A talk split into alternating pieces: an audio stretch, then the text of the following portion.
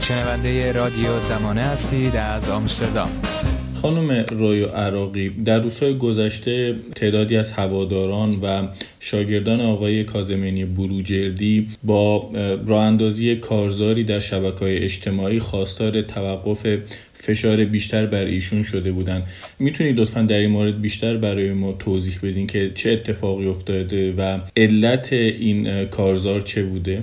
از کنم که اگر همطور که همه اطلاع دارن و شما اطلاع دارید آقای بورژردی الان سالها هستش که تحت فشار هستن و بارها زندانی شدن که آخرین بارش سال 85 بوده که یه حمله گسترده از طرف نیروهای رژیم به همراه خانوادهشون و صدها تن از هوادارانشون دستگیر شدن در سال 2006 1385 که از اون موقع در زندان بودن به مدت 11 سال تحت سختترین شکنجه ها جسمی و روحی قرار داشتن. منجر شده که به بیماری های مختلفی دچار بشن که در حتی در زندان ایشون از داشتن وکیل و همینطور درمان مناسب محبوب بودن و بارها هم به خاطر فعالیت هاشون از داخل زندان رژیم سعی کرده که ایشون رو به قتل برسونه ایشون رو خاموش کنه و اقدامات متفاوتی به قتل ایشون کرده که خوشبختانه ناموفق بوده. در مورد یکی از تدریس های جدیدشون بود که چند سال پیش از داخل زندان شروع کردن و به خاطر همین تدریس ها که مخالف بود با نظر رهبر نظام آقای خامنه ای ایشون رو به اعدام محکوم کرده بودن که باز با فعالیت سازمان ملل و قانون حقوق بشر و بین المللی این مسئله کنسل شد. و نهایتا به خاطر این داروهای مختلفی که در زندان بهشون تزریق شده و اینا مطمئن شدن که ایشون بیاد بیرون در سر همین بیماری ها ممکنه از بین بره به زودی. ایشون رو به عنوان مرخصه استلاجی موقتی بیرون فرستادن و تحت شرایط بسیار سنگین با وسیقه های سنگین و اینکه ایشون نمی‌تونن با کسی در ارتباط باشن یا جلساتشون داشته باشن یا تعداد محدودی فقط می‌تونن افراد پنج نفر یا ده نفر می‌تونن افراد رو ببینن بیشتر از نمی‌تونن ببینن رفت آمدشون تحت کنترل دائمی هست و خیلی شرط سنگین قرار دادن در حالی که ایشون محکومت نادرانشون سالها پیش تموم شده و باید ایشون رو بدون قید و شرط آزاد می‌کردن. این مسائل باز ایشون تحت فشار بودن همچنان و چند وقت پیش هم بود. پارسال دوباره یک ایشون رو مسموم کردن و قصد کشت ایشون داشتن که باز ایشون سریع متوجه شدن و ایشون به بیمارستان بردن و این مسئله برطرف شد. ولی خب عوارض خودشو داشته. اخیرا هم چون ایشون این تدریساشون باعث شده که یعنی در واقع به طور مستند تنها کسی هستن که به طور مستند با اسناد خود دین و خود قرآن این دین رو زیر سوال بردن و عدم کارایی این رو ثابت کردن با اسناد خود دین و خود رژیم هم می‌دونه که کاملا مستند هست و نمی‌تونه نفت بکنه. بنابراین روش دیگه رو پیش گرفتن که بتونن ایشون رو حذف بکنن. و اون هم هستش که شروع کردن از چند وقت پیش یه تعدادی از طرفداران ایشون رو احضار کردن و دستگیر کردن دستگیر کردن و تحت شکنجه های روحی قرار دادن که به طور اجباری اعتراف بکنن به مسئله غلطی که ایشون روابط نامشروع و غیر اخلاقی با خانم های شاگردان خودش داشته که از پیروان و طرفداران خودش هستن. که این هم به کاملا با تمام اسناد پزشکی رد شده و ما در اختیار همه رسانه ها قرار دادیم و منتشرش کردیم که احتمالا شما هم من دارید اگه ندارید براتون خواهم فرستاد که همه بدونن که اصلا یک مسئله بسیار غیر اخلاقی و غیر واقعی هست که این یه شگرد جدید وزارت اطلاعات برای از بین بردن ایشون و پرونده سازی جدید علیه ایشون و اینکه ایشون رو با صداش خفه کنه و فرایند مطالعات و نتایج تحقیقات ایشون رو به سمت دیگری ببرن و ایشون رو وادار به سکوت بکنن.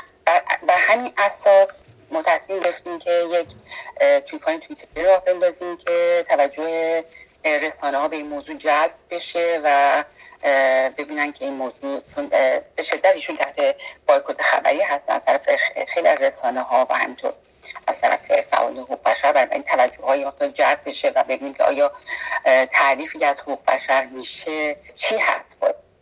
انسان با هم متفاوت هستن و یا فقط دفاع از گروه خاصی انجام شده یا عقاید خاصی.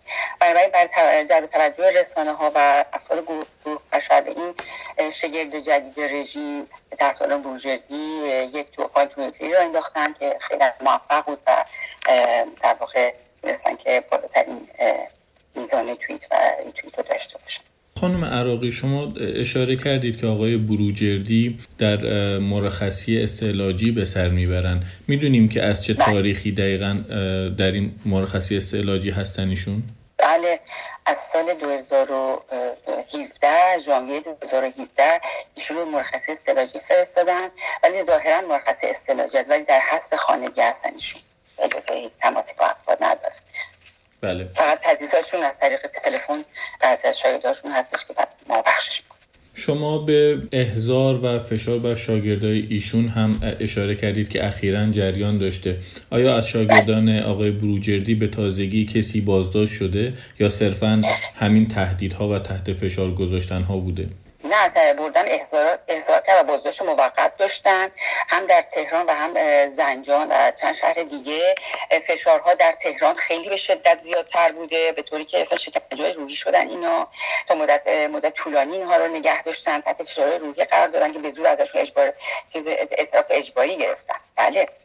و اسامی دیگری هم بوده که چون ما فعلا اطار رسانی شهید کردیم اسامی که می‌خواستن اینها رو هم احضار کنن و دستگیر کنن اینو اعلام کرده بودن به قبلی ها که هنوز دست نگه داشتن فعلا.